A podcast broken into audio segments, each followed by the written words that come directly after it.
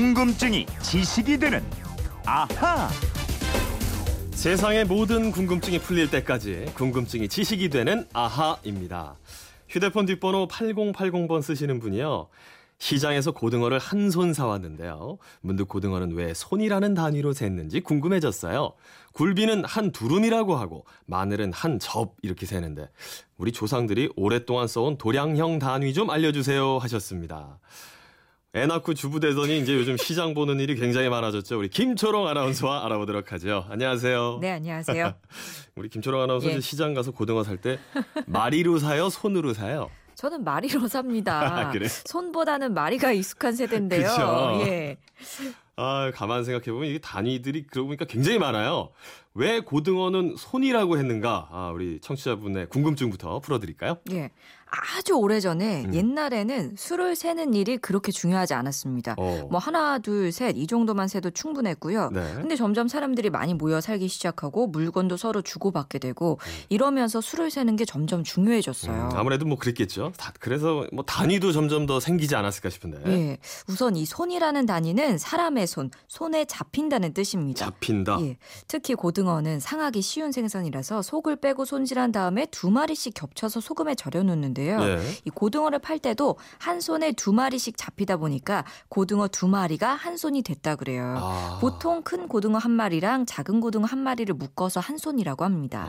어, 같은 크기가 아니라서 이제 속에 들어간 게 좀 더 크기가 작지 않을까 싶은데. 그렇죠. 예. 또 생선을 세는 단위는 손 말고도 여러 가지가 있습니다.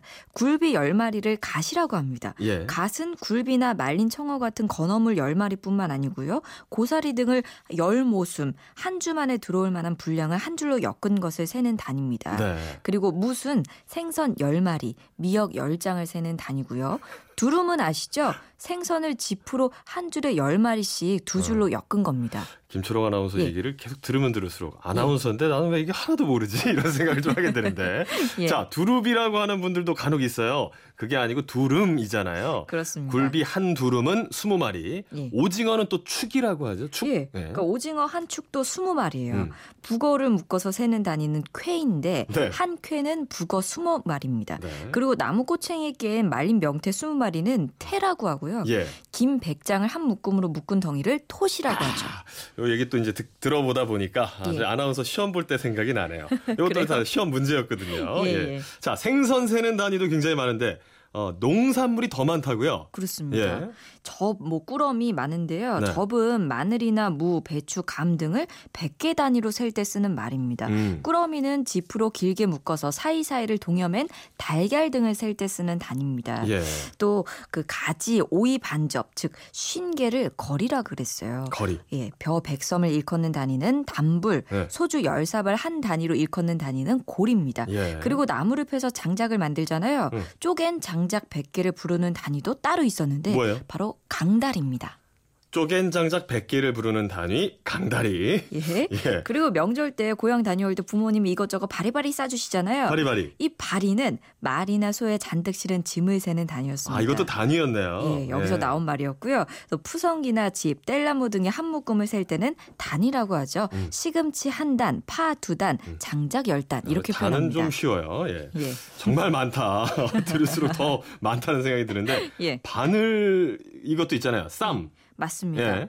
한 쌈, 이 쌈은 바늘이 24개일 때 붙이는 단위고요. 예. 자르지 않은 큰 종이 전지라고 하는데 전지 500장을 연이라고 합니다. 음. 한의원 자주 가시는 분들 잘 아실 것 같은데 한약 한 봉지 첩이라고 표현하죠. 어, 알죠. 한약 20첩은 재라고 합니다. 오. 왜 약한지 지어 먹어야겠구나 이럴 어. 때 쓰고요. 또 버선이나 그릇 열 벌, 이 한 단위로 말할 때 사용한 단위는 죽입니다. 어. 집신 한 죽, 미투리 두 죽 이렇게 어. 표현을 했죠. 양을 재는 단위도 많잖아요. 한 줌, 한 움큼. 그렇습니다. 음. 한 줌은 한 주먹 되는 양이고 한 움큼은 손으로 한 줌 움켜진 만큼의 양입니다. 예. 그리고 가늘고 긴 물건을 한 손으로 쥘 만한 분량을 춤이라고 단위를 불렀고요. 음. 또 숟가락으로 떠서 헤아릴 만한 분량은 술입니다. 야, 그런데 이 줌이라는 단위는 땅의 면적 단위를 나타내는 말이기도 했어요. 그래요. 줌이 땅의 면적을 나타내는 단위다. 예, 그 혹시 결부 속파법이라고 들어보셨나요? 들어봤겠어요. 예, 제가 예, 함께 알아보겠습니다. 그렇습니다. 네.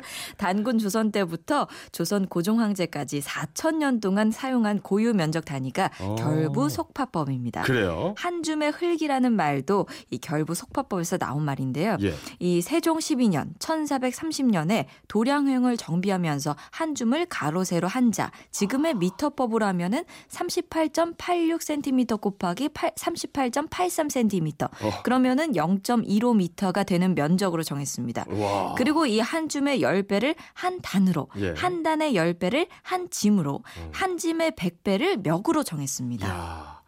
김초롱 아나운서 굉장히 똑똑해 보이네요. 자, 우리 저 이거 예. 다 하다 보면 시간이 너무 많이 저 걸릴 것 같은데 예. 부피 재는 단위는 어떻게 해서 만들어졌는지 아, 그거 좀 마지막으로 좀 설명 좀 해주실까요? 부피제는 단위요. 음. 황종율관이라고 예. 기원전 2700년 경에 음. 중국에서 음율의 기준 소리를 내는 파, 피리가 있었습니다. 피리. 예, 이 황종율관에 기장이라는 곡시가를 넣으면 1200기가 들어가는데요. 네. 이거를 일약이라 그랬어요. 오. 약의 단위가 너무 작 았기 때문에 어. 이약, 일약 더하기 일약을 일합이라 그랬고 음. 또는 한홉이라고 그랬습니다. 그렇구나. 그리고 이 일홉의 열 배를 한 돼, 돼의 열 배를 말, 말의 열 배를 일휘, 일휘의 열 배가 섬입니다. 그렇군요. 야, 중국의 영향을 좀 많이 받았다라는 생각도 들게 되는데 아무튼 오늘 여러 가지 이 단위 세는 방법을 김초롱 아나운서 한번 알아봤습니다. 네. 궁금증이 지식이 되는 아하 김초롱 아나운서였습니다.